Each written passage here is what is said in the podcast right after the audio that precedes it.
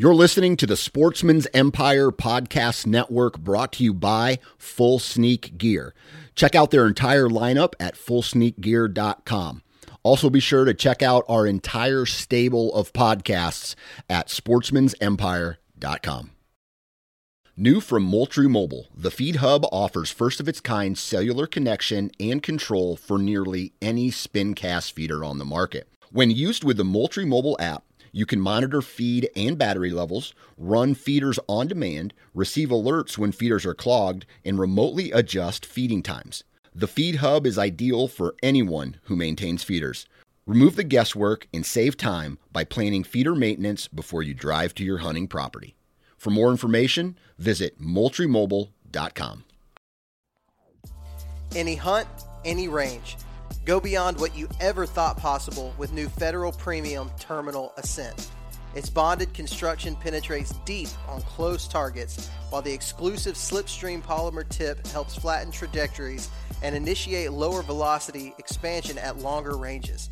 Terminal Ascent gives you match grade, long range accuracy, and a bonded hunting bullet. There is no better hunting bullet on the market today, and it's available in a full selection of long range hunting cartridges, including the 6.5 Creedmoor, 280 Ackley improved, 28 Nosler, 7mm Remington mag, 30-06, and 300 Win mag.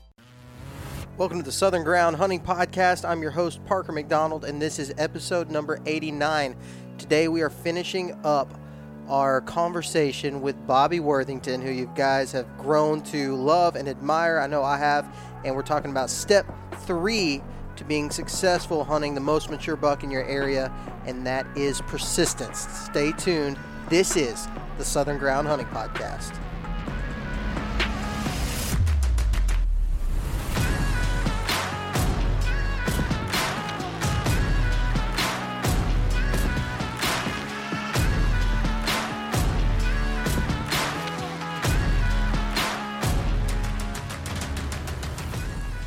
All right, guys, welcome back to another episode of the Southern Ground Hunting Podcast.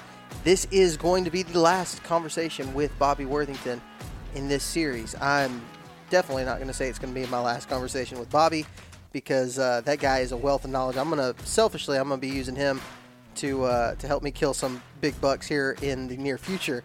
Uh, I'm going to be bouncing ideas off this guy for sure. But I know each of you have enjoyed um, this this conversation. Part one, which was talking about hunting the rut.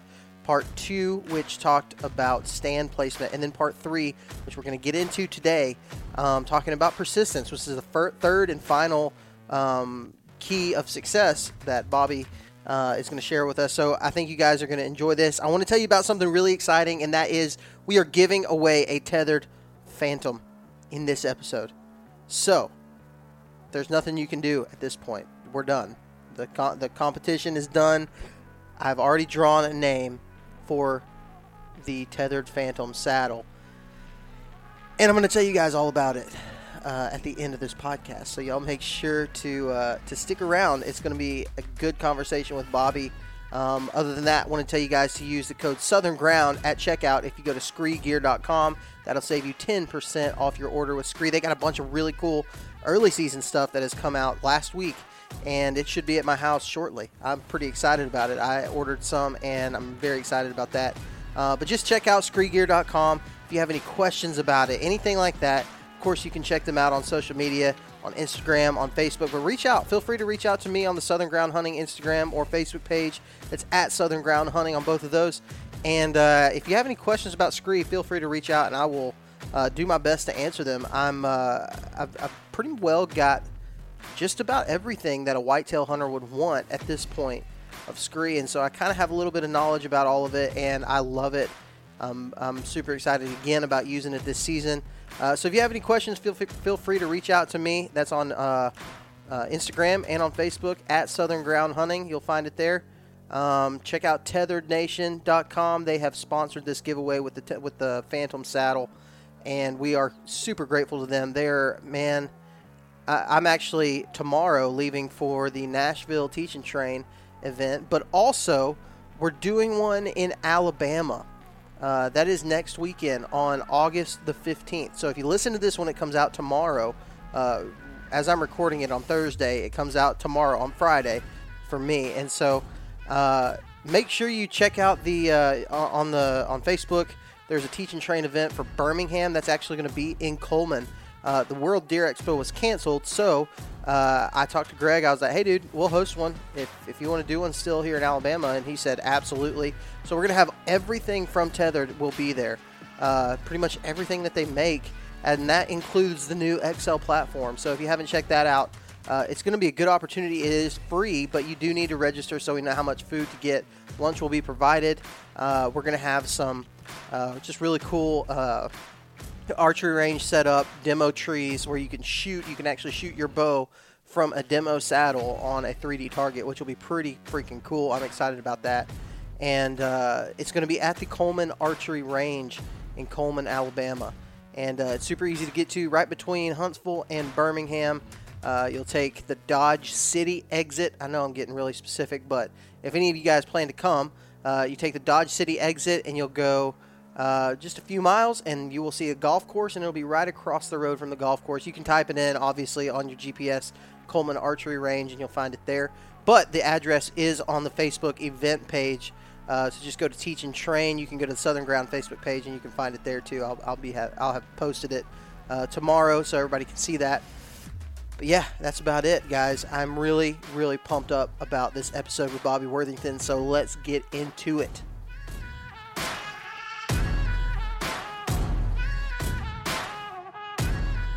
All right, everybody, on the line now we have the one and only Mr. Bobby Worthington for part three of. Uh, it's actually let's see, it, I think it's part six of the local legends and maybe part seven of the local legend series, but part three of the Bobby Worthington series within the local legend series. So we're really excited about this. Unfortunately, Drew could not be here, so Bobby, it's just going to be me and you today. But how are you doing, man? I'm doing great. I'm doing great. Uh, that's that's great, man. I I know I have received nothing but good feedback from the last two episodes, and there's so it's so information rich that most people are telling me that they are listening to it multiple times just to make sure they get everything. And I'm, I'm it's actually worked out well doing this in parts so that people can kind of absorb it and and understand what they're hearing and listen to it more than once. That way, we can go into it right now and talk about this the last key to success that you've talked about, and uh, and that is, I believe, stand play or not stand placement, but persistence. Is that right? It is. Uh, it's the amount of time we spend in the woods hunting, and I wanted to discuss some points about that. Well, perfect, man. Well, I am going to back out of the way, and I'm going to let you take it away again. In three, two, one, you are good to go. Okay, thank you, Parker. I appreciate I appreciate all the good comments from your listeners, and uh, appreciate the opportunity and the platform to reveal what I what I've learned through many years and, and much much effort in the woods. First, I wanted to say I, I realize that some hunters may challenge what I'm saying by pointing to things they sometimes have seen take place in the deer woods that may differ from the observations I put out here, Parker. Yeah. Therefore, I feel a need to to back up and say what I am revealing here in this podcast is an average. It is what I believe takes place most often. However, I have learned over the years that there are two words that we should never use when speaking on whitetail and these two words are never and always. There are just too many different situations that can happen in the woods to alter the norm, to use these two words. Plus, when dealing with whitetail, we're dealing with distinct and individual personalities. Therefore, there will be variations from what is normal. Just understand that the information I am putting forth is what will take place most often going into this, I may have assumed too much uh, to think that everyone would understand this basic fact, and that's why I wanted to mention it. And I also want to apologize for the recognition I may be receiving, just in case this podcast is taking acknowledgement away from those who have received acclaim on social media for their deer hunting prowess. I don't need or desire any of their praise. I have long ago become secure and confident in what I know. Through much time and effort, I understand hunting mature bucks. There is no longer any mystery there for me, Parker. I, what I'm saying is, I know, and I'm not saying that I know everything there is to know about this subject, but what I am saying is, I know everything I need to know about what is important in his, in this endeavor. See, the more you understand about a subject, the simpler it becomes, and it has really become simple to me uh, through much many years of trial and effort. When you strip it down and remove all the cosmetic modifiers, the basis that I am revealing is all that really matters. Now, I will say that some things I call cosmetic modifiers, let's say such as making mock scrapes or the use of trail cameras and such, can all be used effectively and to increase our odds somewhat when used within my three basic points once they have been implemented. Having said that, I would like to back up and quickly review what I talked about in part one and two. Uh, I won't take a lot of time here, but I began this podcast by saying that the number one problem I see in most undertakings is that the student does not understand what is important and what is not.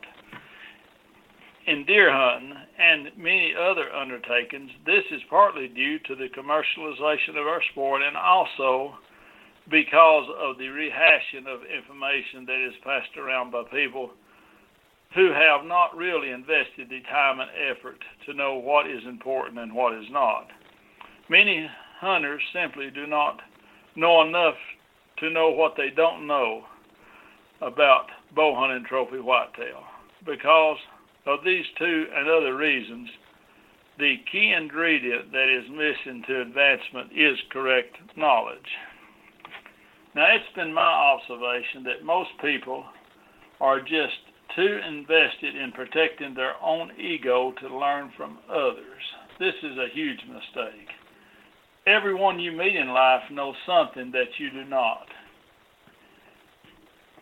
And if you engage everyone you meet and are willing to learn, you might acquire that knowledge they have. Once you have correct knowledge, you must be willing to use the time and effort required to develop that knowledge and the skill. Now, we talked about that too. As I have pointed out through the last two parts of this podcast, the knowledge I consider important in trophy hunting, uh, bow hunting trophy bucks or mature bucks can be summed up in three basic points. That's hunting mature bucks during the rut, stand placement, and persistence. I realize there is a lot we can learn about white-tailed deer. I have spent much of my life studying the makeup and complexities of these amazing creatures.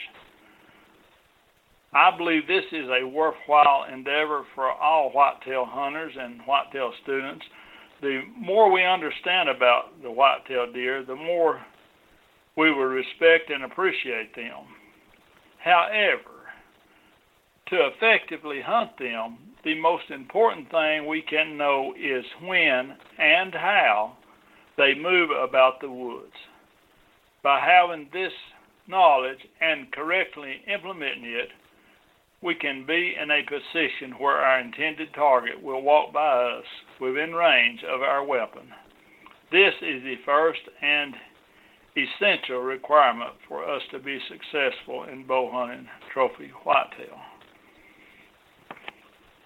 Back in part one, I discussed that the most effective time to hunt pressured whitetail is a 25 day period of time I call the rut movement period. I guess uh, you you remember that, Parker?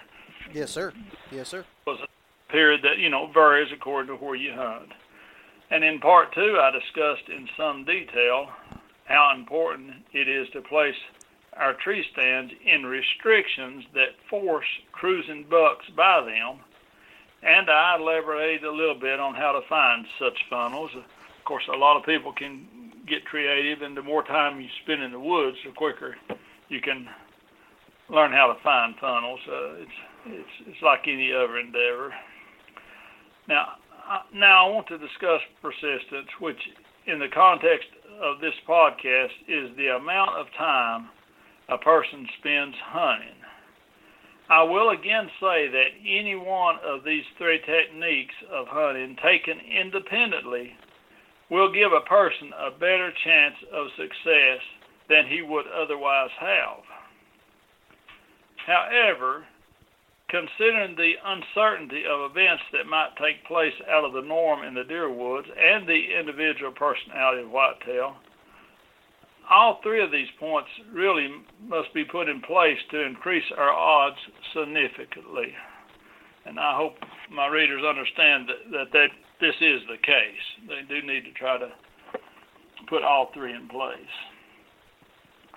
As I begin to discuss persistence, allow me to say that nothing means as much as does time spent in the woods hunting. However, if you do not concentrate your efforts during the rut in the right location, it may do little good, no matter how much time you spend in the woods. Years ago, I was a deer hunting, of course, in Illinois during during the rut, and I remember having a conversation with a couple of gentlemen outside a supermarket, and it was during November. At this time, I was writing regularly for several national publication. so the guys they recognized me, and we struck up a conversation. If I remember correctly, they were from Alabama, and they had booked a rut hunt with a local outfitter. These two bow hunters told me that they were seeing a lot of deer each day but they had not yet gotten a shot, and their two week hunt was coming to an end. And I could tell they were really disappointed. That they were blue collar workers and they had saved up for quite some time for this hunt. So I asked them if they were putting in a lot of times in their stand, and they said they had hunted all day on most days. Well, then I next inquired about their stand location. I asked them how many deer they were averaging seeing during the day. The hunters had both been seeing a good amount of deer. I think they said they were seeing between 20 and 30 deer a day, which is a goodly number. I'll be honest with you, Parker. I have hunted in a, some locations in the Midwest and, and seen up to 100 deer on, on different days if my funnel was if my tree was high enough, you know, in a in a funnel that yeah. I could see a long distance, which a lot of times is not the case. But anyway, my next question was, how many of the deer that they were seeing could they have shot? And both of these guys' answers was about the same. Out of the 20 to 30 deer a day they were seeing, only four or five were coming within bow range of their stand. Now, this told me two things. One, it told me they were not hunting in a good funnel, and two, it told me that their chances were extremely remote of killing a mature buck if one did cruise through the woods in the area of their stand. You see, most of the time, because of the characteristics of a good funnel, visitation is limited. If a bow hunter is set up in a good funnel, then at least 50 or 60 percent of the deer he will be seeing will pass within bow range. I'll tell you the truth. Many times when I'm hunting a top funnel, as many as 90 or 100 percent, every deer I see will end up within range of my bow. Even though these young men had put in considerable time hunting, they had not taken a trophy buck, and I knew that their chances of doing so was extremely remote because of their stand placement. Uh, after the first, be honest with you, after the first three or four days of their hunt, if they had had the same conversation with me and still had two weeks to go, I'd have told them. I, I wasn't. I didn't tell them what I knew, but I, I could have. I could have told them, you guys are not going to probably not going to shoot a trophy, and, and that would have been exactly the case. Now, I'll tell you, if I was their outfitter with this information, I would have asked them one additional question. I would have wanted to know if there was any one location they could be at where many of the deer they were seeing would have passed within range of them. If this was the case, then I would have quickly relocated their stands. You see, sometimes when it comes to stand placement, uh, we just, a person just don't get it right to begin with, especially a novelist. He just won't get it right the first time. But when personal observation from the stand reveals this, we should not hesitate to relo- relocate our stands. Now, the reason I wanted to relate this story is so you will realize that persistence, when taken alone, may not put the odds in your favor enough to put a mature buck within bow range of your stand.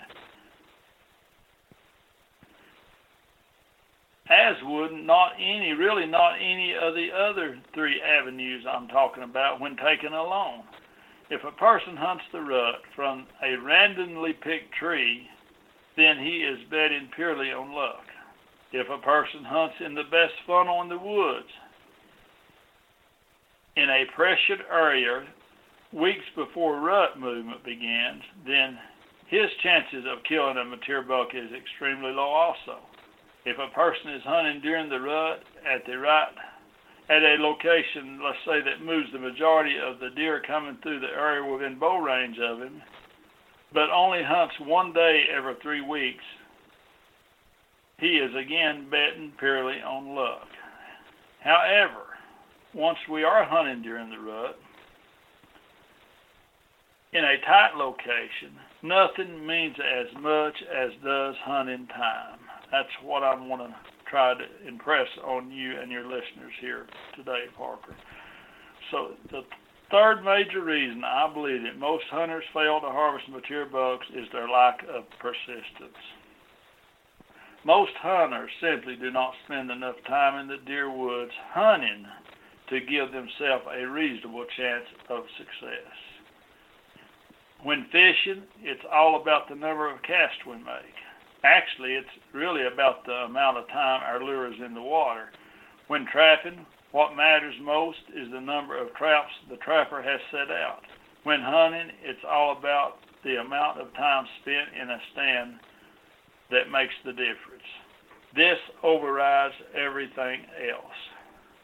The time a hunter spent the time a hunter spends in a tree stand has a direct correlation with the number of opportunities he will have to arrow a trophy. It's all just simple second grade arithmetic. I wasn't very good in school, but now I can cipher second grade arithmetic. And anybody that can will understand this, and I'm fixing to try to point it out a little later here.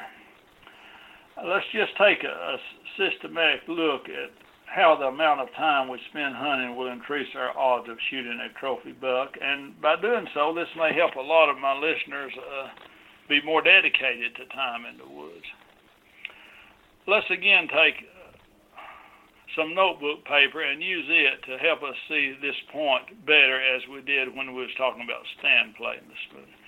In this scenario, let's say we are hunting a good funnel during the rut movement period because we have already discovered these two things increase the odds significantly that a mature buck will walk by our stands. Okay, during the 25 days of rut movement, let's consider there are around 12 hours of hunting light per day. This equals to about 300 hours of legal hunting time. During these 300 hours of daylight, let's assume that six mature bucks will pass through our hunting property. Okay, this scenario can be reflected and visualized by my readers by taking a piece of notebook paper and drawing lines on it. As in part two, let's turn the sheet of notebook paper horizontally and then let's draw a dark line halfway up through it to represent a restriction such as a ditch funnel. Now let's take an ink pen and draw three lines across the top of the paper spaced randomly, and let's draw three lines, say they end up midway down or lower. When these lower lines intersect the dark line, we will have to draw them up and around the top of the dark line, which, as we said, represents a restriction. These six ink pen lines represents the movements of mature bucks across our hunting property. Because of the restriction, three of those bucks will move within range of our stand if we are set up correctly, as I've discussed quite a bit the, during the last podcast. Now let's say instead of, uh, okay, let's take a look at this paper and, and see what it reflects for us. Pretty good chance, pretty good chance of us killing a mature buck. Of course, we're hunting 25 days and 12 hours of hunting life, and that equals about 300 hours. That's what this paper represents. Now let's say instead of hunting 300 hours or 25 days during the rut, we cut this time down in half and we are only hunting 12 and a half days during the rut. This equals to 150 hours of hunting time, which means only three bucks will move through our hunting property while we are hunting. So now let's take a second sheet of notebook paper and sketch the same restriction, only instead of six horizontal lines, which signifies the movement of mature bucks, let's only draw three lines randomly spaced across the paper. Because we're only there half the time, and during this time, only half as many bucks will come through the woods while we're hunting. Now let's compare this to the first notebook paper side by side and we can see what hunting half the time does to our chances of success. It cuts our chances of shooting a mature buck in half. Keep in mind, we only have this chance if we hunt all day long. Okay, now let's further look at this. I am afraid many of us, even those who have the time, may only may not even hunt 150 hours during the 25 days of rut movement. Many hunters will only hunt weekends. And this will cut our hunting time considerably. Let's say we only hunt Saturday and Sunday during the 25 days of rut movement. This will give us around seven days or 84 hours of hunting time. Uh, furthermore, let's consider that the average deer hunter will only hunt about three hours in the morning and two in the evening. Now, this is usually the case, and I know you realize this. Mm-hmm. This equals to five hours of hunting time per day instead of 12. And from what I understand, seven days times five hours in the stand adds up to about 35 hours of hunting time during the rut. This will cut our hunting time by around one fourth from the 150 hours we had in the second sheet of paper. So let's take another sheet of notebook paper and turn it horizontally and draw our funnel. However, this time we will not draw any lines with the ink pen that represents mature buck movement because we have cut it by one fourth of what we did with 150 hours. And by looking at this blank sheet of paper, we can see the average percentage chance we will have by only hunting mornings and evenings on the weekends. Even if we draw one randomly placed mark across the paper, representing a single mature buck movement, we can still see we will not have a much of an opportunity while hunting mornings and evenings during the weekends. And this will be the case even though we are hunting bucks in the rut when six mature bucks move through our hunting property, and even though we have a great setup in a funnel. So I hope everyone can see by looking, comparing these three pieces of paper, what the odds are of killing a mature buck as we decrease our hunting time. Uh, this one point is why the majority of hunters, I believe, will never have a chance to shoot a mature buck unless it is purely by luck. When you boil it all down, there are only two requirements for on a trophy buck. One, there must be a buck you consider a trophy in the area you are hunting, and two, you must be there also. The rest is just cosmetics. Now I realize people have family and jobs, and like I do, and other obligations that restricts their time, available time to hunt. However, it has also been my observation that a goodly number of people just do not have the tenacity to stick with it as they as much as they must do to give themselves a reasonable chance of success, considering the nomadic nature of our quarry. I realize some hunters' schedule will not permit them to hunt 25 days or even 12 during the rut.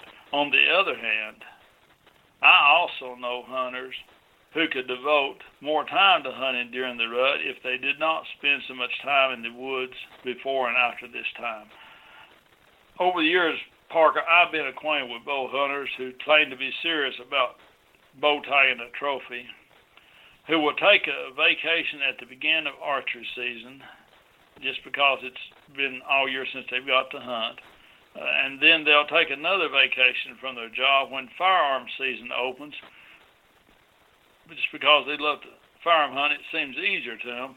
And but this in most states takes place after much of the rut or all the rut is over. This is just not the way to go about killing a trophy buck.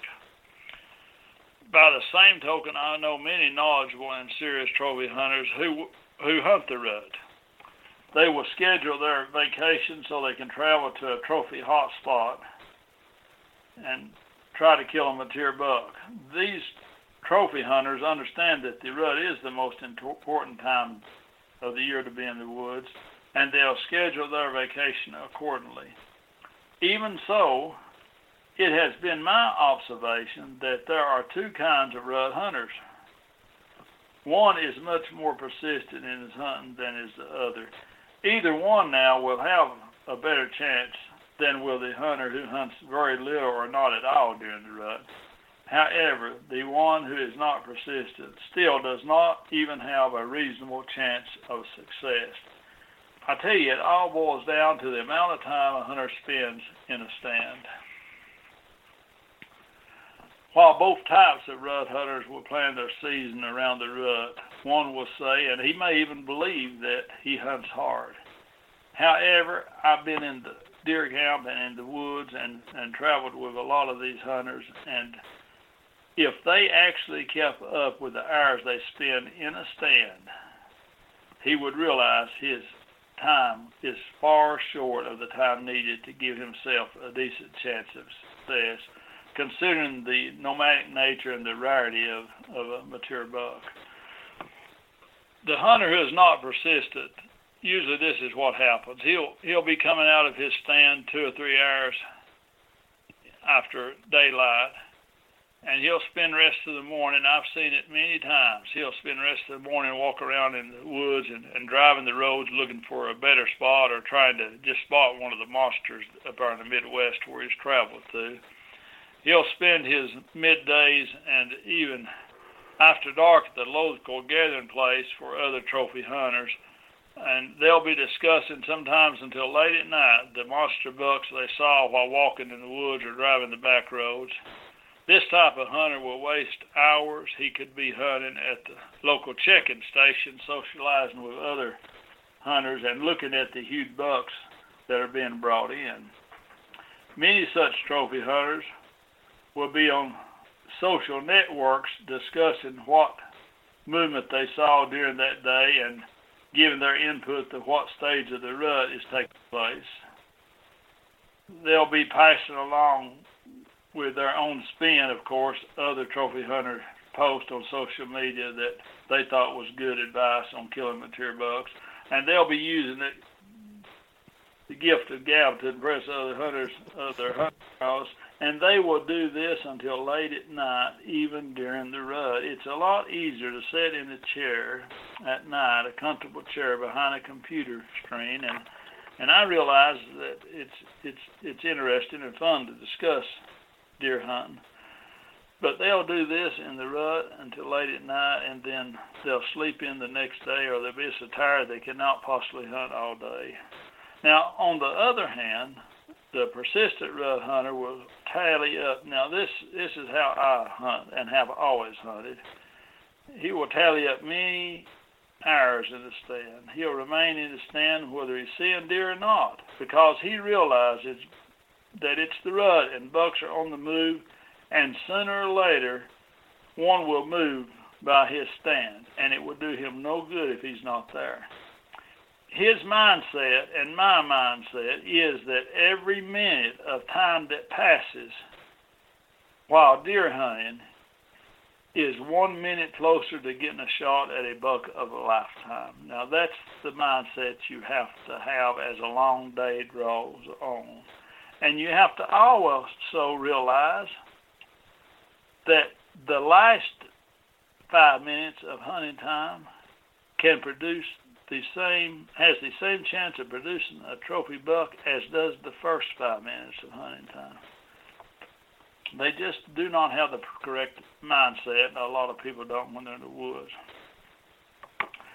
The persistent rut hunter will be spending his midday hours in solitude in a lonely deer stand, and after dark he'll rush home or to his motel or camper to prepare for tomorrow's all-day vigil before turning in.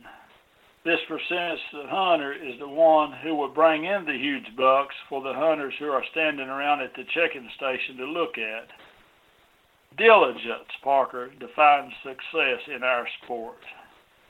And those who are willing to put it in, I welcome them to the solitary life of a trophy whitetail bow hunter because that is what it is. Okay, I want to mention one way to increase our time trophy hunt is to hunt all day long during the rut. Now, I realize from doing it for so many years, it's not always easy to sit and stand from daylight until dark. Uh, I struggled with it for a while, and then I was successful uh, many times doing so, and I realized how important it was. So I think everyone will find it easier if they understand it's worth the extra effort. It's like most things in life, if you see enough benefit, you'll find ways to defeat the negative issues that's associated with the endeavor you're engaging in. While hunting early in the season to shoot does or for whatever reason, I believe most bow hunters become conditioned to believe that deer stop moving and bed down around mid morning. Now, this this is the case uh, early in the season, and with a lot of those, uh, and especially if early in the season when the temperatures rise to the 70s and 80s. But I will assure you this is not the case during the rut, especially if the temperatures are seasonal or below. During the rut, mature bucks will move as much or more during midday hours as they do early and late in the day. Uh, as a matter of fact, w- when I'm hunting during the rut, if I see a lone deer approaching my stand, say it's from a distance or I can't see his head, if I see a lone deer during the hours between, say, uh, noon and 2 o'clock, I immediately assume it is a mature buck. Mature bucks do not bed down or slow down their movement at all during midday hours. As a matter of fact, I believe they move more because they've learned a lot of the hunters are have already left the woods during that time. I have killed many of my mature bucks during the middle of the day. In in fact, Parker, I recently done an evaluation of the time of year that I've killed my older age class bucks, and this is five and a half years old and older. And I found that two were killed early in the morning, and two were shot in, in mid morning, and two I killed during the middle of the day. That's from say 11:30 to 12:30. Two were shot mid evening, and two were killed in the late evening. So out of these ten bucks, to be honest with you, only four of them would have been encountered by most hunters because they only hunt early and late in the day. And see, you say, well, that's four bucks I would have killed uh, early and late in the day. Well, not necessarily. You would have encountered them. It takes a lot of experience when encountering encountering one of these really mature bucks. It takes a lot of experience to get an arrow in them. So, but anyway, they would have been encountered at that time. So the only way not to miss an opportunity, I can say this 100% fact, the only way not to miss an opportunity at a shot of a lifetime, at a buck of a lifetime, is to be in your stand from daylight until dark. During the rut, if temperatures support daylight buck movement.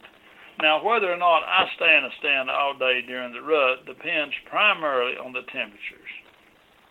Now, if my schedule allows and the temperatures stay in the 50s or below for a daytime high, then I will stay in my stand all day without exception. This is the time of year, the rut is the time of year I've looked forward to for 11 months. And the mature bucks are going to be moving off and on all day. And I'm not going to let this time frame pass without hunting every minute I possibly can.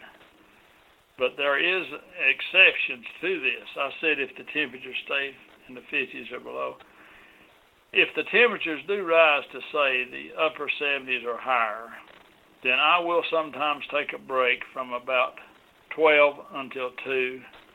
You see, when it gets warm, mature buck movement will pretty much stops. They will bed down. And if I hunt all day when the temperature is is is this warm, I might unnecessarily burn myself out or a good stand out. Plus, if I'm home and I've got other things around the house I can do that will allow me when the temperature does turn right, that would allow me to hunt all day, then I'll try to do a few things. But now I'm not talking about I'm not talking about hunting a couple hours in the morning, a couple hours in the evening. I probably will not come out at least twelve o'clock. So that's one one point I wanted to make. And I'll tell you, the temperature is one thing we cannot control, and it does have a large bearing on our chances of success on any given day if we're we're we're always at the mercy of the weather. And if we have an unseasonably warm rut, which sometimes takes place, uh, maybe ever been my observation every five or six years, then it will limit it will limit the amount of time mature bucks will be on their feet during any given day. Warm daylight temperatures throughout the rut on a given day will certainly limit our chances of success during that year. It's just uh, it's it's mathematics. Mature bucks during the warmer parts of the day, if they're not on their feet all day, and they're not moving as many hours during daylight, uh, just by the by by the sheer figures of it, the numbers, the the odds of it, then our chances will be lessened on that given year. And uh, and the sad thing is, uh, that's one thing one thing that we cannot control or do anything about. But let me go back and say, if my schedule would not allow me to hunt all day during the rut, I want to I want to point this out. I will still go hunting every minute I can. Let's say I've got a, an appointment or something out of my control that takes place, let's say in the morning, and let's say uh, later on that evening maybe. Well, if I can only get in the woods from 10 until 2 on a particular day, I will go hunt. It is worth the extra effort. If I can only hunt for an hour and a half during the rut, I will make the effort to go do so. Now, I'd like to to make mention of something else that I see that costs hunters precious hours in the deer stand besides not hunting all day. And this is a hunter's attitude toward a given situation. It's not the situation itself. Many hunters out for an all day hunt, they will look for any reason or excuse to leave or at least that's how it seems to me from talking to them and, and spending some time with some of them during the rut. Uh, so what if another hunter uh, walks by your stand or a pack of dogs or a coyote moves through the area where you're hunting? Now, yes, they could spook a deer away that is moving towards you, but consider this. They are just as likely to jump a baited buck out of his sanctuary or change one's course and move him towards you. It's just as likely to happen.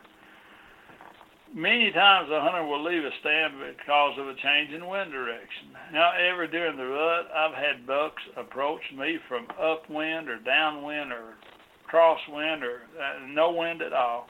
During the rut, I will usually hunt any wind direction, even though it's where I expect most of the deer are coming from. A mature buck during the rut could come right the opposite direction than you're thinking or expecting because of the way their nomadic nature during the rut.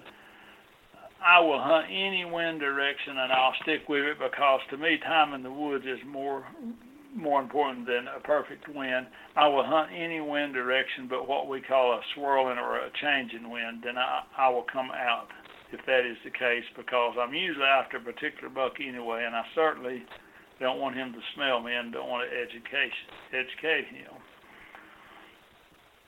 during during the rut, it's it's not critical that every condition be perfect. A few times I've been sick or not slept good and got up a little later than expected. And it was daylight time I got up. I still went to the woods and hunted all day.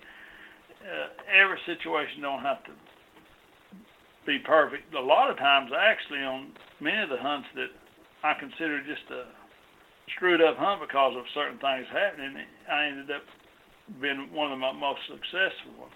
You know, what's what's vital, what's vital in our quest to kill mature bucks is the amount of time spent in the woods hunting, not that every situation will be perfect. Why do you think mature bucks are pretty much non-existent in a heavily hunted area?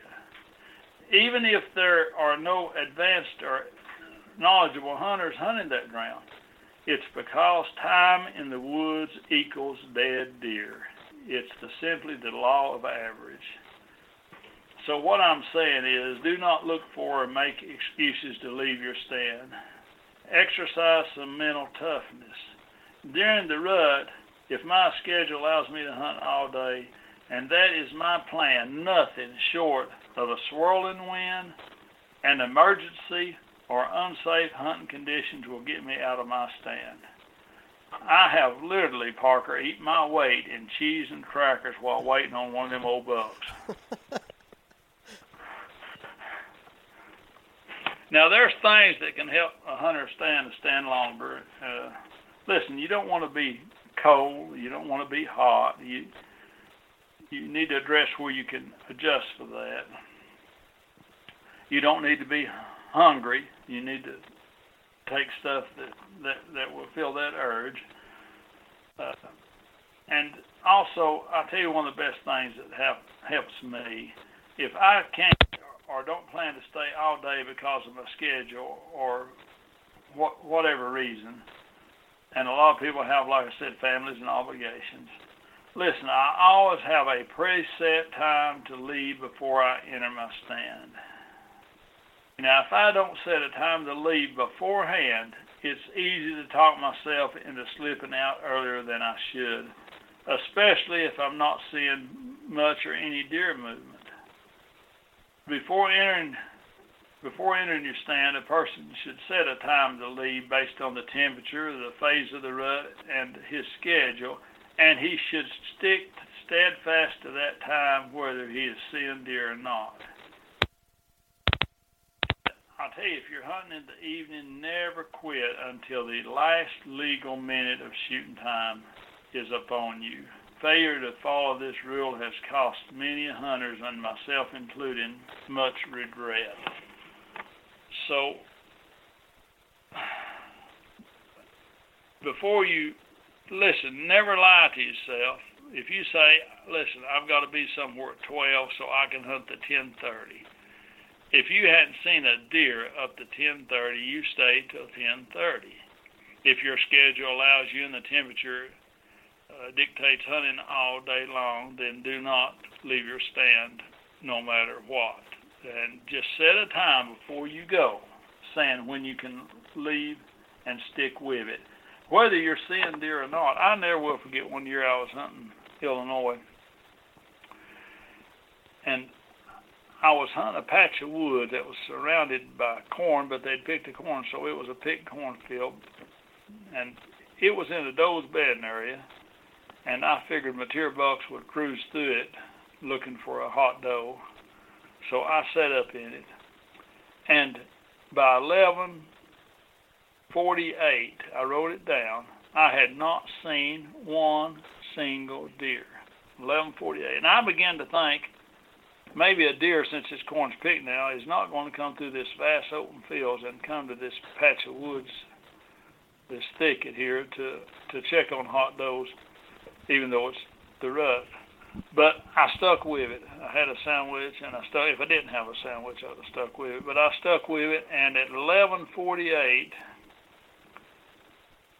I had some rattling horns tied to a string, and I lowered them on the ground. And at 11:48, I heard them horns rattle, and I looked down, and there was a buck. It was probably looked like he's two foot across his back, run over them horns. And he went out there, and he was about 150, 155 inch ten point. And I didn't, I didn't want him, but I looked up, and he he bristled up, and I looked up, and entered that thicket on the other side was a big big mainframe eight with a big drop tine, and he was a good deer too, close to.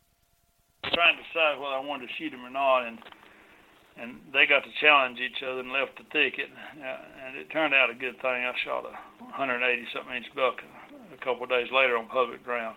But what I'm saying is, and let me say this: after that quick encounter of five minutes, I never seen another deer until dark deer hunting's not like most sports where there's a gen slowly general build up to a climax.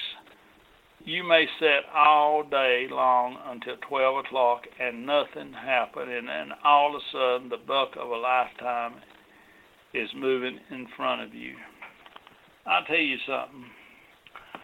I was in a Ohio here a few years ago. Took a buddy of mine that never had had a chance to hunt out of state or kill any big deer, and it was the rut. And I told him we was going to hunt all day long, and he said, "Well, I always leave the woods about ten. I quit seeing deer." And I said, "Well, sure. Early in the year you will, and it gets warmed in September and early October, and and doe was pretty well bed down even during the rut, you know, during that time. But I said it's not the case hunting Mateer bucks."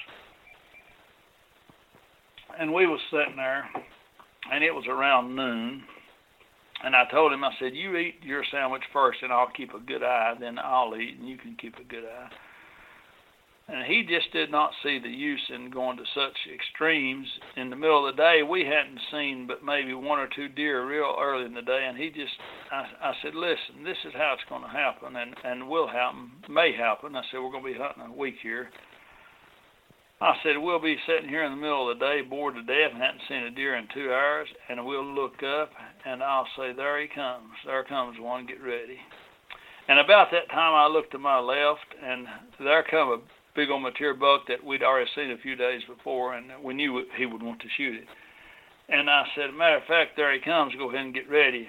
And he just kept sitting there and he realized he thought I was either pulling his leg or thought I was repeating what I said. And I said, uh, "No, guy, I'm, I'm serious. There's a, a big buck coming toward us right now. You need to get get your bow." And that's how it happens. Sometimes you'll sit there bored to death, and there's no climax. There's no slow build up. So that's what I'm saying, and I will. I will bet on a mediocre hunter Parker who puts in a lot of time, day after day, in the deer stand over a very advanced hunter who only hunts a few hours on the weekends. That's just the way it is. I feel that this one point keeps more knowledgeable deer hunters from becoming outstanding trophy killers.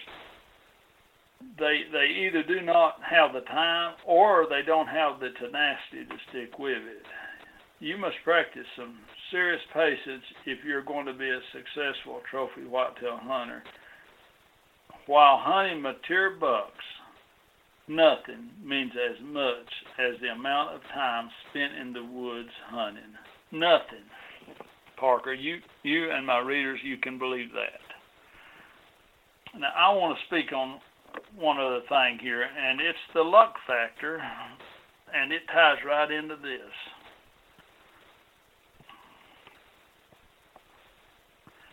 This is another point we should consider when we're looking at the benefits of spending a lot of times in a tree stand, and that is luck.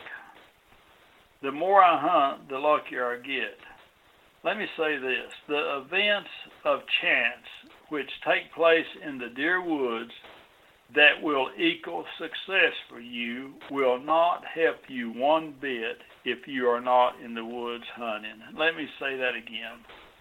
The events of chance which take place in the deer woods that will equal success for you will not help you one bit if you're not in the woods hunting. Now, everything, as you know, and most of my listeners know, if they've hunted mature bucks a lot, everything must take place just right for you to get an arrow in the chest of an old buck. A mature buck may unexpectedly take a detour that leads him out of bow range, or the wind may change momentarily, and this has happened a lot with me, and shift in his favor at just the wrong time when he's getting close to me being able to get a shot. Uh, one may move by too fast for you to get him to stop for a shot. Everything's got to happen just right. A doe may lead him away just before he gets within bow range. These are factors that are really out of our control that can happen and cause us to miss a shot at a once in a lifetime buck. Bad luck, we call it. And I am certain, as most of my listeners and you are aware, Parker, this does take place. Well, how can we turn the table around and cause good luck or lady luck, as she's sometimes called, to shine on us and put the odds in our favor in circumstances out of our control. I don't believe in fate, Parker, but I do believe in luck. There is only one way I know to have more good luck, only one way, and that's to spend more time in the deer woods hunting.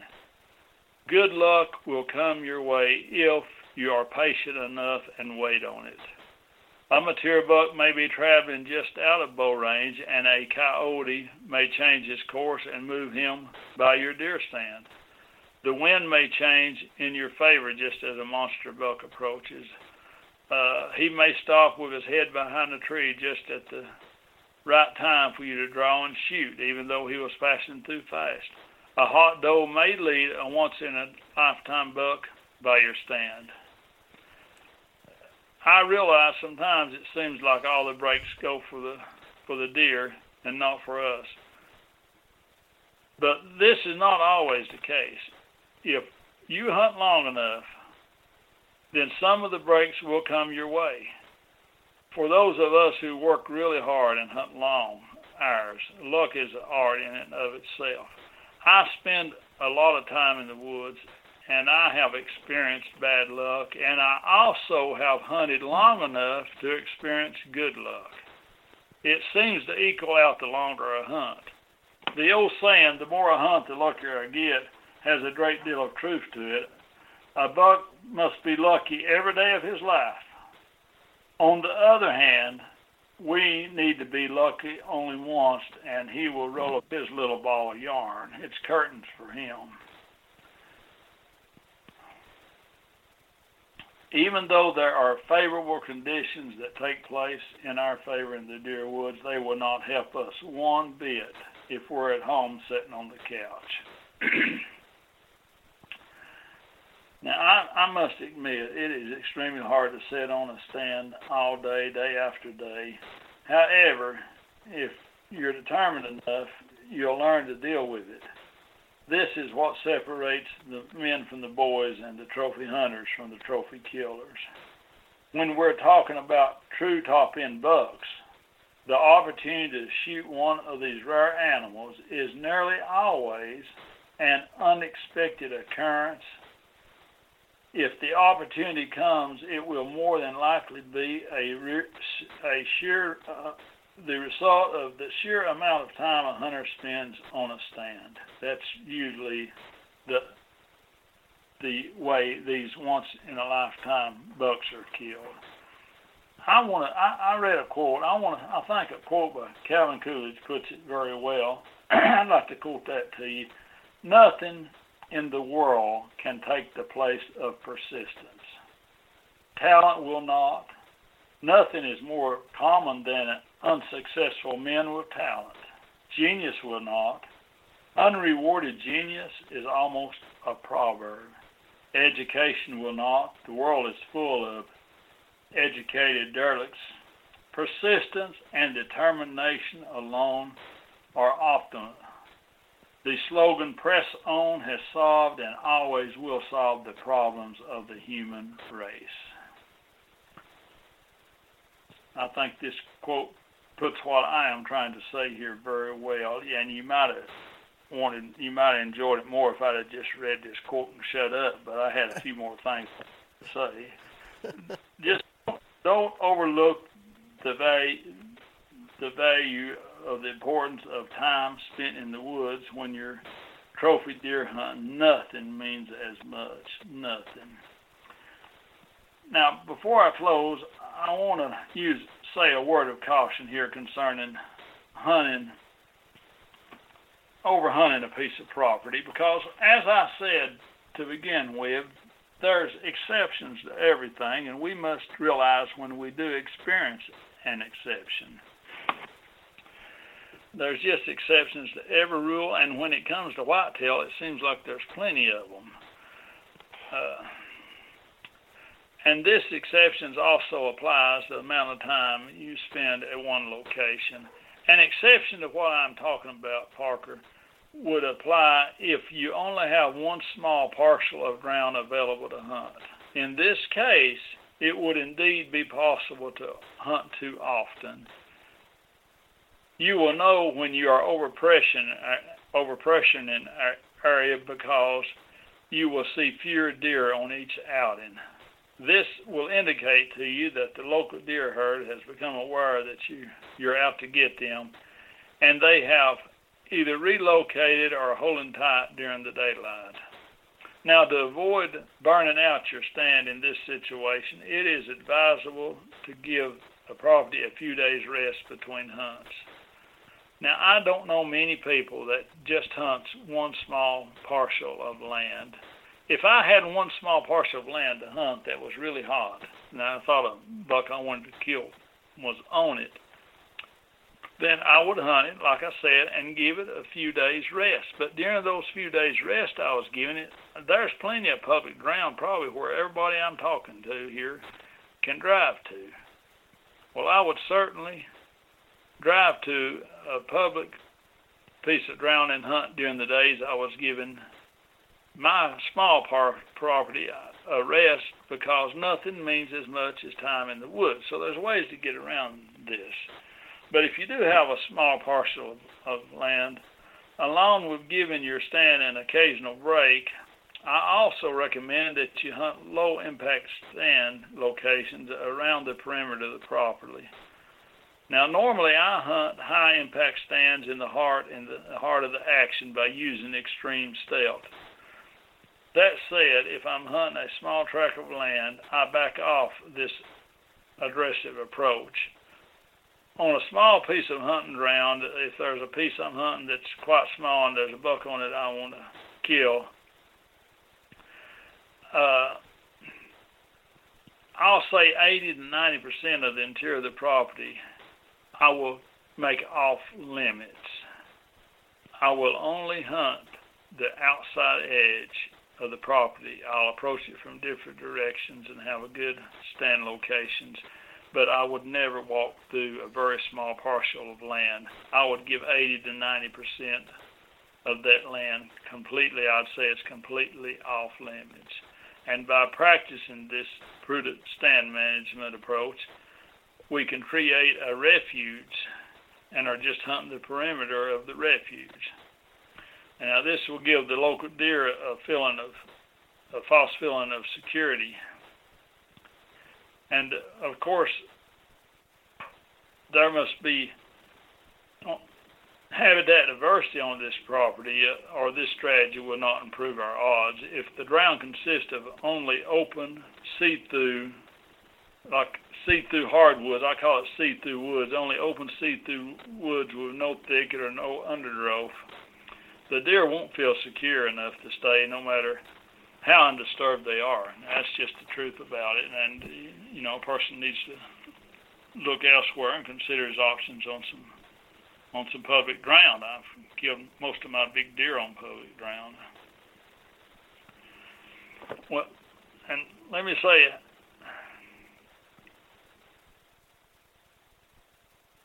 having having mentioned now at closing this, I want to say that I've covered pretty in depth now. I think the three major reasons most hunters uh, don't succeed in their quest for a trophy. Now, I want to take a, just a second here to talk about another element which I think has a large, large bearing on our hunting success. But keep in mind that nothing will amount to a hill of beans unless you are efficient in the three major elements I have discussed. But whether we are hunting, fishing, trapping, or engaging in any other pursuit of living creatures, the number the numbers, the sheer numbers of the game we are after makes all the difference to a successful outcome. Quantity matters, and it matters a lot. It is simply an issue of availability. The more game there is in the vicinity of where we are pursuing them, the greater our chances is. It all comes down to mathematics. If you want to shoot a true top end buck, you must hunt in a location where they exist in good numbers. This should go without saying, but just in case it don't, I wanted to mention this before I close. Some people are just hunting a state and parts of a state where they're they're just spending years there hunting, and when they if they was to pull up stakes and travel to the Midwest, even public ground, where the numbers of the deer that the the numbers of the deer that's a quality they want exist in good numbers, then I think they would be amazed at their success. I really believe that there's a lot of outstanding trophy hunters out there that's never killed what most hunters would consider a trophy because of where they hunt. But that's just something I just wanted to mention. So there you have it from a lifetime of hard hunting. I have come to understand that there are three things that will enhance your chances that a mature buck will walk by your stand during legal shooting hours.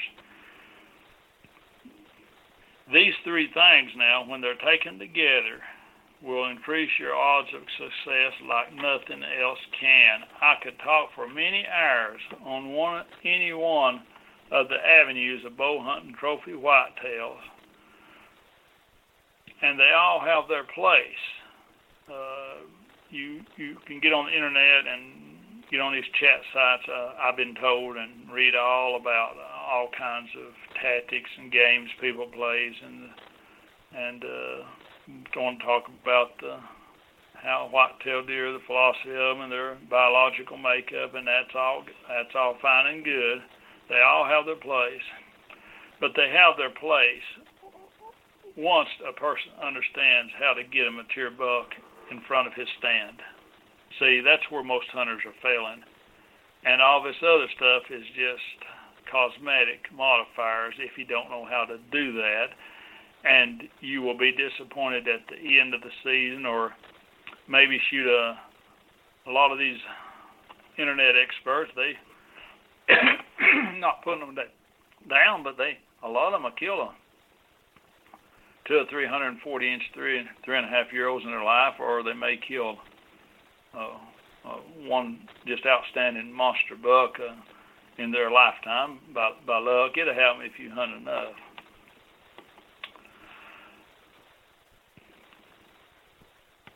But I'll just tell you, until you implement the three things that I've talked about, then I believe that all other considerations on the subject of trophy whitetail hunting will be rendered useless unless it is purely by luck or the chance that a individual has a very special place to hunt that no one else can hunt that it has a goodly number of mature bucks.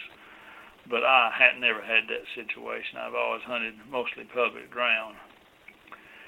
I'm telling you, there's no mystery or secret to it. It's all about knowing what is important. Now, now that you have this knowledge, and now that my listeners have this knowledge, they can decide for themselves: do they have the time, and are they willing to put in the time and effort to fully implement this knowledge, these tactics? It's not easy. It's not easy to hunt like I hunt. It's not easy to. A lot of people maybe will see something take place. Let me give you one example when I say it's not easy. If it's during the rut, a lot of people will see something take place during the day uh, a couple of times. A mature buck do something a couple of times in a row and decide they need to move, and they'll they'll they'll move during the midday hours or in the evening or the next morning I would get up in the middle of the night and go move. Many times I've waited to seen I need to move a stand, and I, I waited till rain come where it would hide my scent, and I'll get up in the middle of the night once it starts raining and go move a stand, maybe two or three, and do it by myself.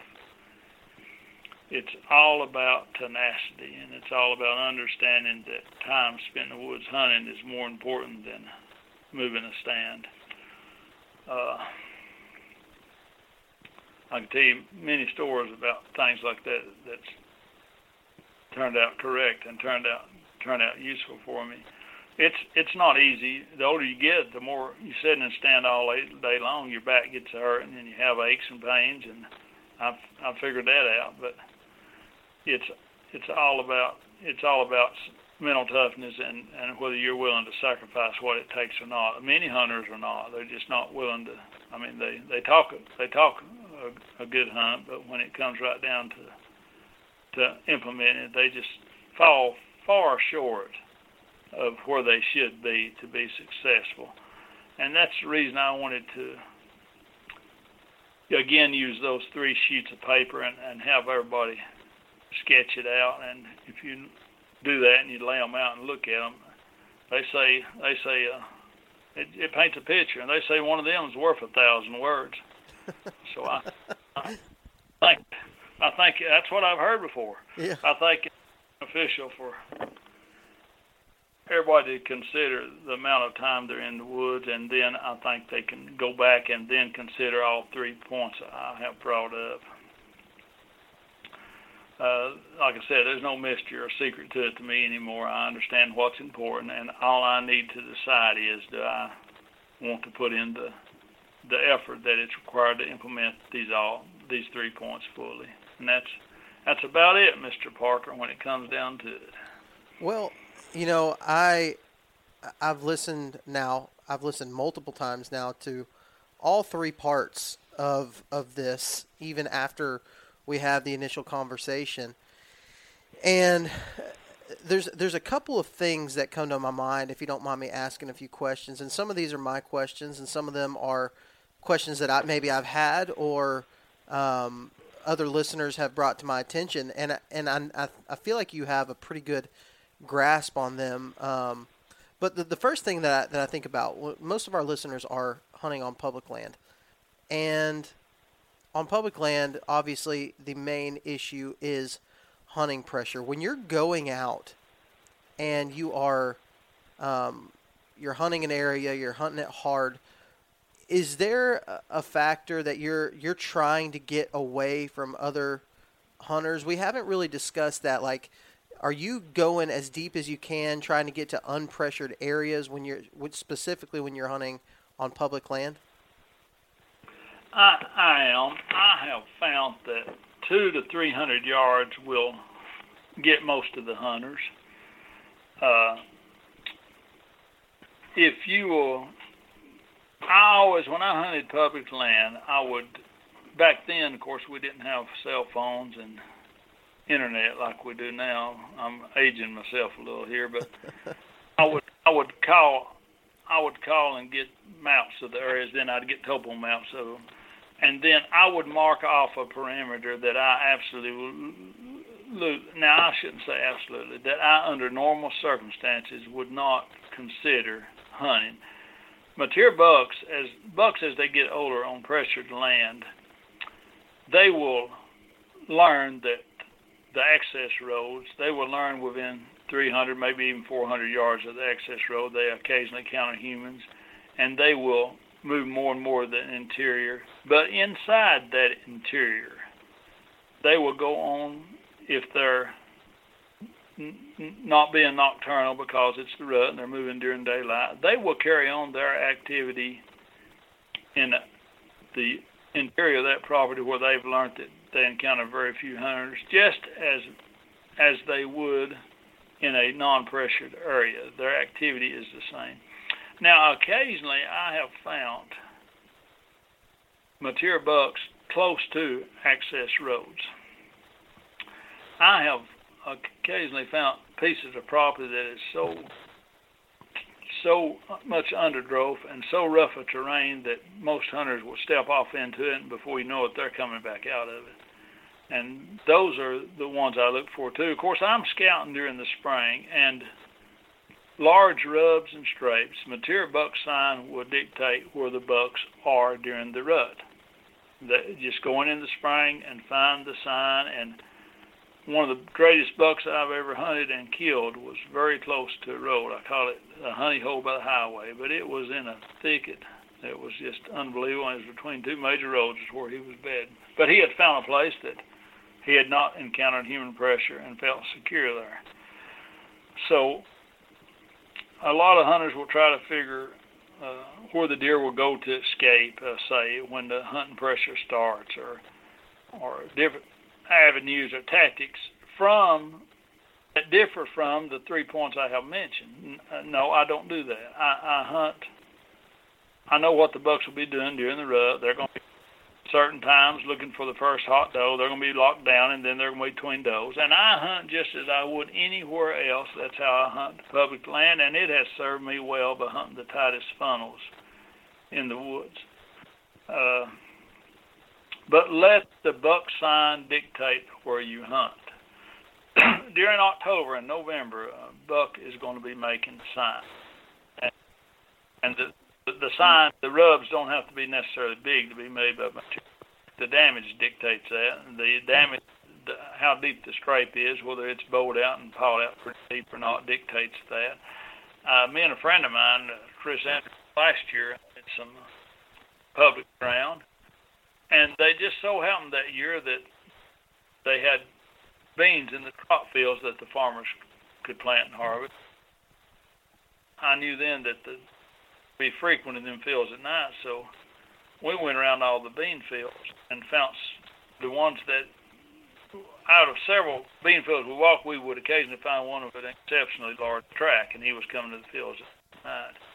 And then we started backing up into the woods further and further until we found a tight funnel, and and then we would walk and scan the area around the funnel to make sure there was large rubs and scrapes from the year before, because if they were not, then during the rut that deer was elsewhere that we'd found a sign on.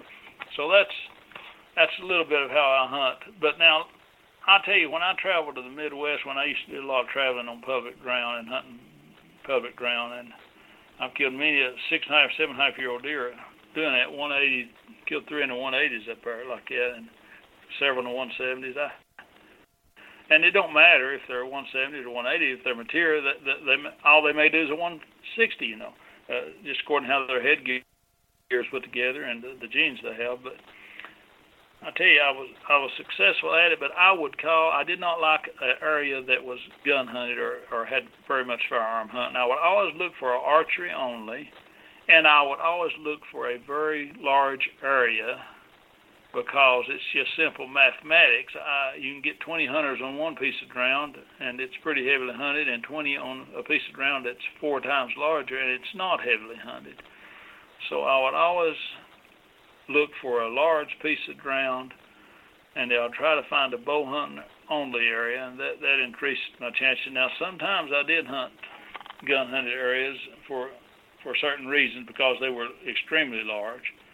but that's and I would always talk to the uh, rangers and the uh, area manager, and I always wanted to know particularly if there was any very large deer being seen or had been seen the year before or previous years because I mean exceptional deer because I wanted to get in there and hunt that deer. That's mm-hmm. just some people. You don't have to. Don't get me wrong. You don't have to be a trophy hunter to enjoy deer hunting, and uh, you, you you don't have to kill uh, 180 90 inch deer to be be a good hunter, but that's just what I like. I like big bone, and and I I just think it's a very fascinating thing to see a buck coming through the woods that's carrying a 180 inch rack. It's just what what thrills me. I'm not saying that that's the same with everybody, or it should be the same with everybody.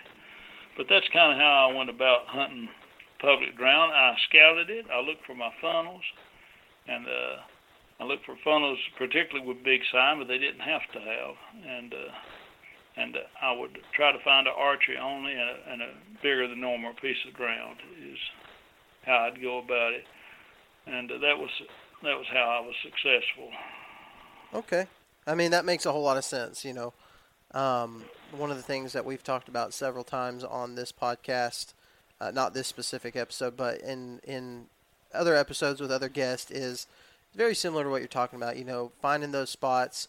I have found the same thing. My general rule, you know, if I, especially if I'm walking into an area and not using a boat or something like that, if I'm walking into an area, I'm usually trying to go a mile, find those terrain features that are, you know, a mile or so out, and so that makes makes a lot of sense. And I think um, I, I, what it seems like to me, and and this is the question a lot of people had it, it seems like you're tar- uh, well it doesn't seem like it i know you're targeting specific bucks most of the time when you're scout you so you're scouting in the off season and you're going in and you're finding those funnels and you're finding that big sign um, how are you going about locating a specific buck what, after you've done all that scouting and you've you've got your obviously you've got your trail cameras hung and you're but the but the sign and where that buck might be living in the off season oftentimes does not correlate. Um, how are you going about like kind of backtracking from the rut sign to finding that target buck? Well, now trail cameras nowadays is a huge asset to my hunting like I said, the three major points I talked about mean everything, but there's trail cameras and mock scrapes and different things we do that, of course, that within these three elements that really help us. I don't go. I'm I'm I don't go to an area and hunt it one year. Uh, some of these places, like uh, in Iowa and different places, where you only get a tag every three or four years, I just I don't do that because there's no way to find a specific bug. It would be, I would have to. It, it's possible I could drive up there and find a, a big rack buck at say out in the crop field uh, during the late evening, say in August, and then drive back up there and hunt him. But normally that's not what I do. Normally uh, I hunt a place three or four years, and I want to hunt a place that I can hunt three or four years and say I'll put out quite a few cameras in tight funnels and on mock scrapes and and uh, during the summer where legal on on mineral licks. And then I will find a particular buck, and if he's not quite the age I want, but I see he's wide and got long tines and and has potential, then that's then I'll target that buck three or four years down the road. Or I may, on a mineral lick or in a tight funnel, I may I may get pictures of a specific large buck. And then I will target that buck. And then if I lose him, I'm not getting the pictures of him I want. I know I'm probably not in his core area and may be in his home range, or I may be in his secondary home range, or I may have even got his picture on a mineral lick. I've done this before in between home ranges. If I get a picture on mineral lick once a month, I'm in not in that buck's home range. I'm not in his core area and probably not even his home range. I'm probably on a travel route between two home ranges because once they get hooked on a good mineral lick, they're going to come to it every two or three nights, if not daily. So you got to use a lot of common sense. And you may have to spread your cameras out in a over a large area to and then when you start getting pictures of him in a particular type of fun or on a mineral lick or at a feeding source regularly, then you know you have narrowed it down to his primary home range or his core area. But a while ago you said when you find a big sign, you might not be set up on him. Yeah, yeah. If you find big sign, that's where he's at during the rut. Now you put your cameras out and verify that it's it's that buck. But just because you're not seeing him does not mean he's not there. I know so many people that sees big rubs and scrapes and show them to me, and they're just not seeing the buck, and they say, well, he's coming through at night. The same buck that's coming through at night, and you get a picture of him a couple of times at night, that is where you hunt even in the daytime. Once, seeing a buck do something once or getting his picture done once, it's the same thing. But once is an occurrence I mean, it's just an event. Now, twice, twice is, is a habit. When when they do something twice, if he when he does it third time, if he's a buck I want, I will be there. Period. Yeah. I've used that many times. Uh, but a lot of people are getting big sign and maybe getting a picture of a buck at night or in the daytime, and they think, uh, They've got one picture. Well, that's okay. You keep monitoring that area and you spread your cameras out a little bit in other funnels in the area. If it don't happen again, then you spread them out very widely and try to find that deer. If it does happen again and there's multiple big signs making and different rubs and scrapes have characteristics of different bucks, but that's just another rabbit hole. But a lot of people say, well, I've got his picture or I've seen him once and I just can't kill him if you really narrowed it down and asked that individual to how much time he was hunting, you might find out a day or two a week and maybe early morning, late evening. Most of the time, when there's a big buck in the area, I will kill him, and the reason I will kill him is the sheer the amount, just surely the amount of time I put in the woods. I will, I will put enough time in the odds change from his favor to my favor.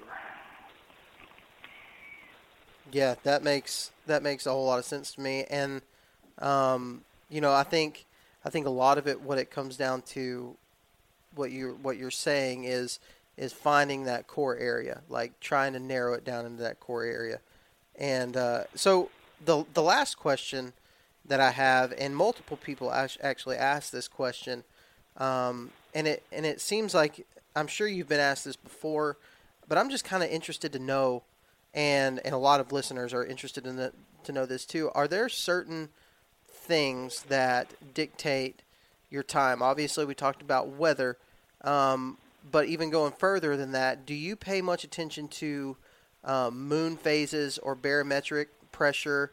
Uh, does that have any correlation with the the bigger bucks that you've killed in your lifetime? It does not. Now I know a lot of people a lot of people uh, advertise uh, correlation and uh, not saying that they hadn't seen some in the moon phase. I'll tell you, daylight temperatures has always dictated for me when I will take to my best stands and, and hunt the hardest. I remember in 99, it was a unseasonably warm rut from November 1st until the 28th the daytime temperature was in the 80s and the nighttime was in the 60s. It was just awful, and I just pretty well stayed out of the woods. Then on the 28th, the weatherman said we're going to finally get a cold front, and tomorrow the temperature will be for a high 50 degrees. Well, I called work and told them I was taking off, and I sat all day, and at 12:05, the seventh buck come through my ditch funnel with a big material 10 point, and I killed him. Anytime it's been unseasonably warm during the rut, and then the temperature turns cold, then nothing means as much to deer movement, to enhance deer movement as that. I tell you, one year, a few years, I believe I know photoperiodism, and I've talked a little bit about it governs the breeding cycle. That's how they key off of it for optimal fawn survival and uh, whatever species we're talking about. Photoperiodism means everything. It's it's how their biological clock is set to breed uh, the amount of daylight in a 24-hour day. But you know what? I have seen cases all my life of temperature having a, an effect also, not an equal effect, but an effect. I remember, oh, probably 10 or 15 years ago, we had a December, a week in December, where it was in the 80s and really warm at night too. It was just so warm that people got concerned that it was something uh, dramatic taking place. And I sat in a tree stand one morning, and I bet I heard a turkey gobbler gobble a hundred times. And then the next day, I couldn't see them, but there was two gobblers gobbling on each side of a hen that was in a tree, and she flew down and she cackled and went through the same exact vocalization, and the gobblers did too. I don't know if they were mating or not, but they went through the same vocalization as as mating birds, and I honestly believe they were. And that was in December after a week of extremely warm weather. Uh, temperature overrides it, it trumps moon phase 100% to me. Day, daylight temperatures uh, during the rut is what I look to and what is the most. I tell you, one November up in Illinois, I normally arrived up there back then about the 22nd or 23rd and get everything kind of in place and be ready to go by the 25th. Of course, usually I knew exactly where I was going to be hunting because I hunted year after year. And I got up there on the 22nd one year, and they had everybody was seeing mature bucks. They was running, and there had been several killed, and it was because of the temperature. We had four or five days. The highs was in the 40s, so that temperature will shift the rut movement of mature bucks either way some, either later or earlier. And it is extremely important to watch the daylight temperatures, and I think that overrides overrides everything. Not photoperiodism, but I'll tell you, it is. Sometimes I think it's about equal to it, and I have not noticed any correlation in deer movement over moon phase, barometric pressure, or anything else. Now I will say this. Uh, I like it.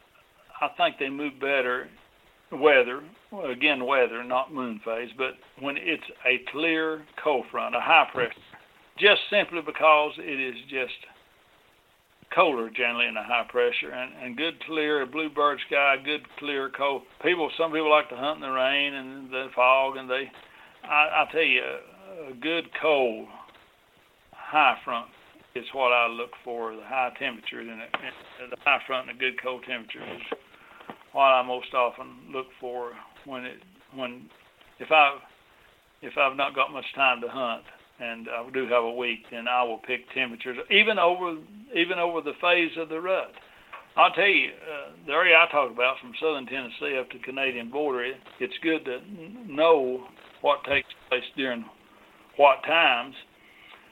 I might mention a few things about that. From if it's unseasonably cold or seasonally cold, from about October 25th to about November 2nd or 3rd, Mature bucks will be in their home range and in their core area, keeping a check on the area family group of does, and they will be making scrapes and rub lines down their travel corridors in these areas, advertising their their appearance to those. Now they will start that before then, but what I'm saying is after November, after October 25th, if it's good and cool, then they will what what was nighttime appearances on your camera will turn into daytime appearances.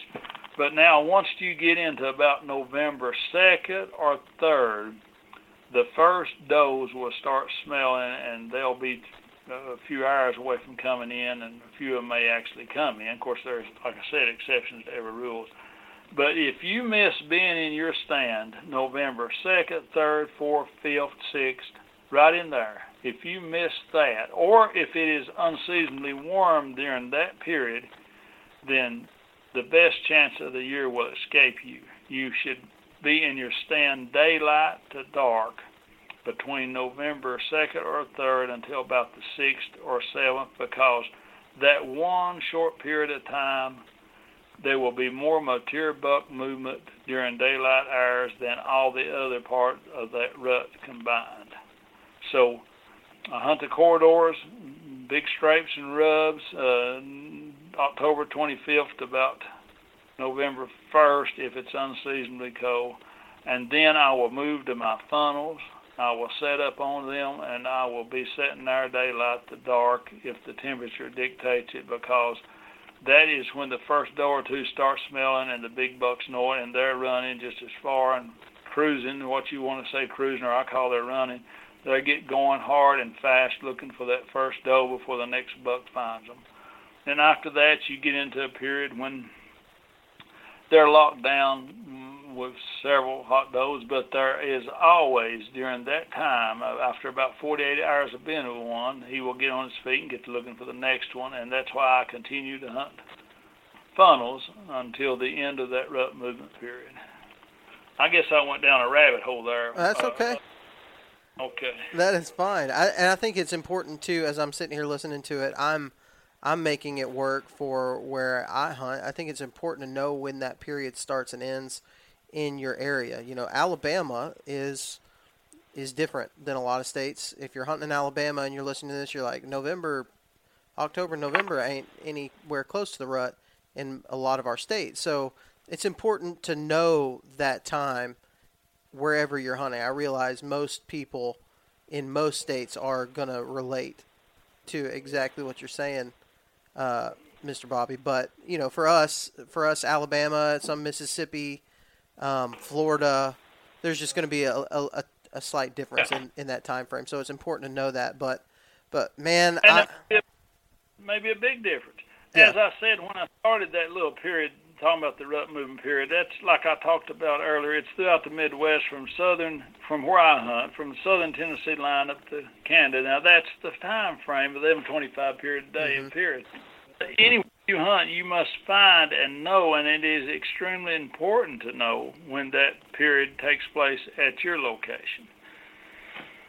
And some states actually the rut will vary uh, according to what part of the state it is because deer was stalked in from so many places at different places. And there are so many subspecies of whitetail, you know. hmm Well, here we've got the Virginia, the and then on up in the Midwest, the northern woodland, mostly in the Dakotas, you know.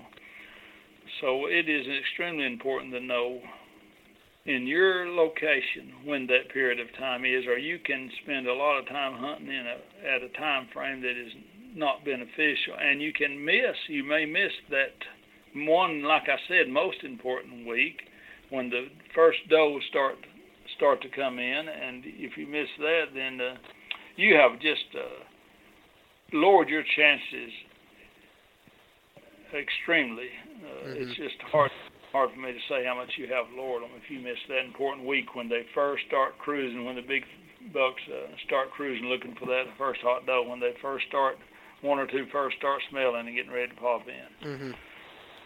Yeah, well, man, I do appreciate it again, Bobby. That I've uh, I've heard, like I said, I've heard nothing but good feedback, and I'm sure uh, I'm sure there's people that are gonna have tons more questions, but we're gonna have to get you on again sometime soon. I know we've talked a lot the last three weeks, uh, so I feel like I've kind of got to know you pretty good, and I know our listeners feel the exact same way.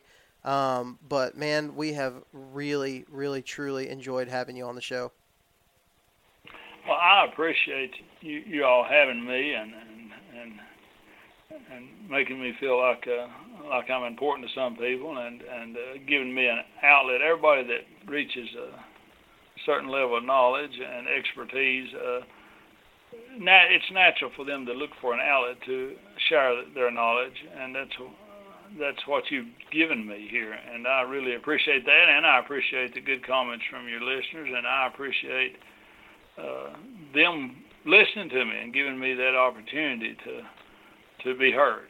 So I, I thank you, and yeah, just let me know, and we might cover another subject or two sometime. There's a lot of avenues that we can talk about, but I wanted to. I didn't want to go down any of them much. I wanted to really impress these three important avenues of trophy hunting because unless they're adhered to and taken together, uh, I, I think a person really lowers his chances of success.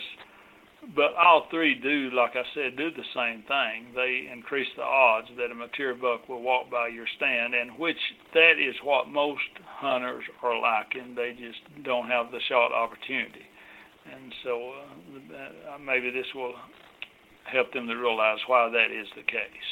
Absolutely, I think they will. Well, Bobby, I do appreciate it again, man, and uh, and have a good one.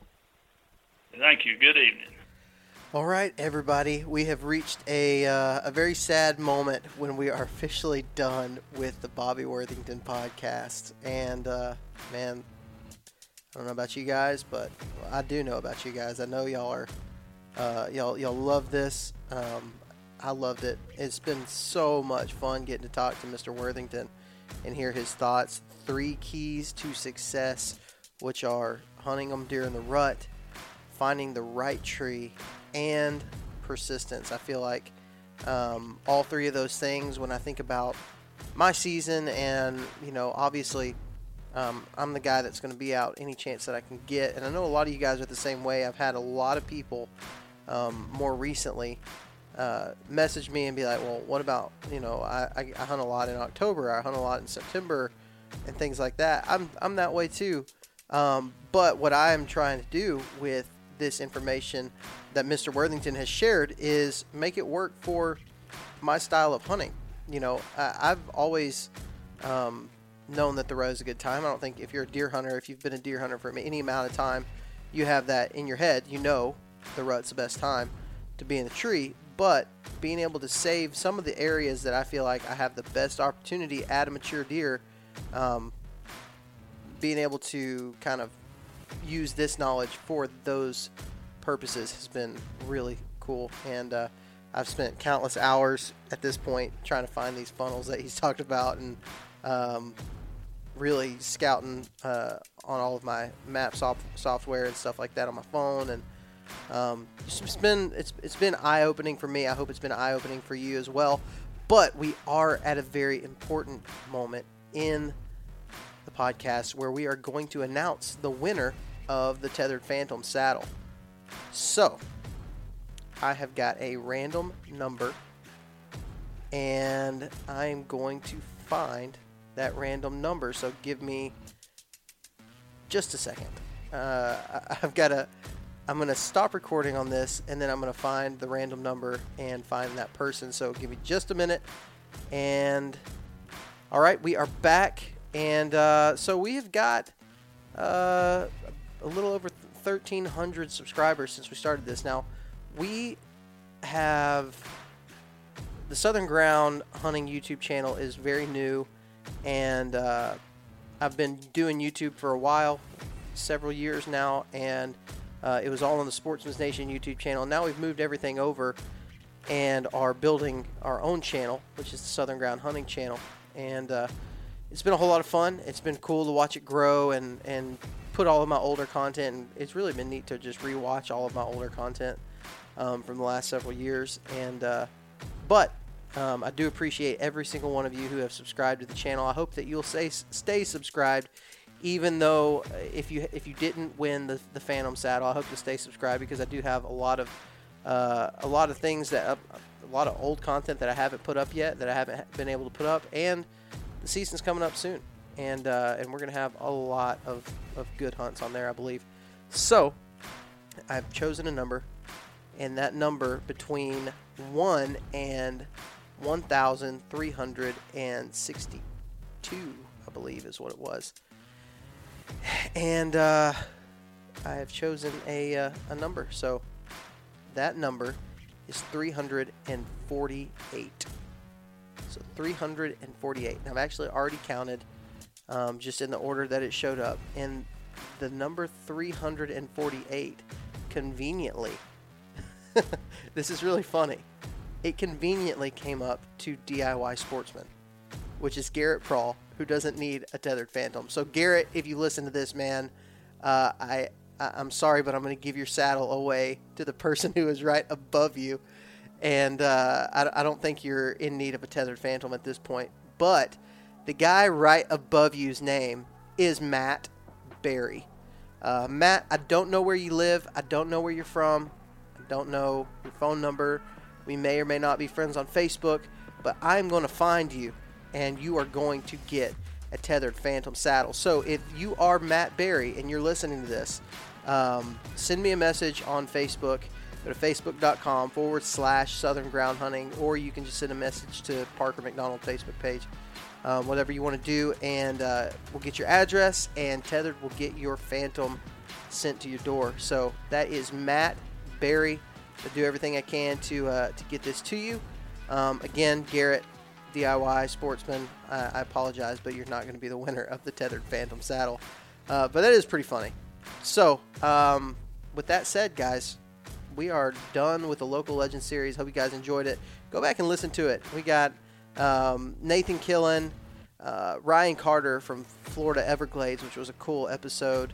Uh, we've got uh, Josh Bell in Arkansas, and then of course Mr. Uh, Bobby Worthington. And um, it's been a great local legend series, y'all.